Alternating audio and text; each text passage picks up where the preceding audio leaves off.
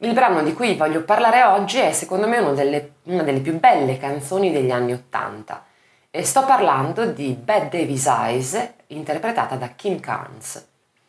Questa canzone in realtà è una canzone che era stata scritta diversi anni prima, intorno agli anni 70, da Jackie DeShannon, in una versione differente, quindi in una versione un po' più gezzata. Però al successo ci è arrivata proprio grazie a questa versione pop eh, cantata appunto da Kim Carnes. Eh, il brano parla degli occhi di Bette Davis, che è questa attrice eh, bravissima che aveva proprio questa particolarità, cioè questi occhi enormi, magnetici, e quindi il titolo è proprio quello, Bette Davis Eyes, gli occhi di Bette Davis. Addirittura Bette Davis poi pare abbia voluto conoscere Kim Council, l'abbia voluto ringraziare per questo tributo, poi in realtà non l'aveva scritto lei, ma avendolo portato al successo lei, insomma ha voluto ringraziarla personalmente perché si è ritrovata molto appunto in questo pezzo, che è bello per una serie di motivi. Intanto perché è una di quelle canzoni che sono accessibili vocalmente un po' per tutti, per tutte le voci femminili ma anche maschili adattati naturalmente alla tonalità, quindi è una di quelle canzoni che non hanno delle difficoltà tecniche così incredibili o così inarrivabili, quindi non è eh, limitata a certi, eh, a certi talenti, a certe vocalità, è una canzone per tutti. Eppure, pur essendo appunto una canzone con non particolari eh, difficoltà tecniche sotto l'aspetto vocale, è una di quelle canzoni che per semplicità, per melodia e per passo proprio dell'arrangiamento risulta essere un sempreverde, una di quelle canzoni eh, già al primo ascolto iper efficace con una grandissima atmosfera.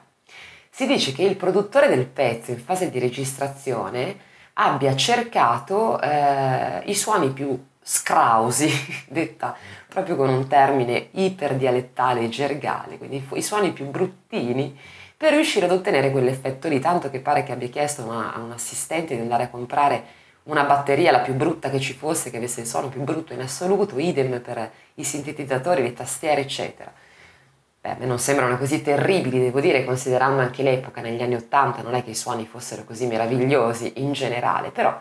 eh, insomma pare che l'intento eh, fosse stato questo, di ottenere un suono del tutto originale, del, tutto particolare, probabilmente insomma ce l'hanno proprio fatta perché è stato veramente un successo mondiale questo pezzo.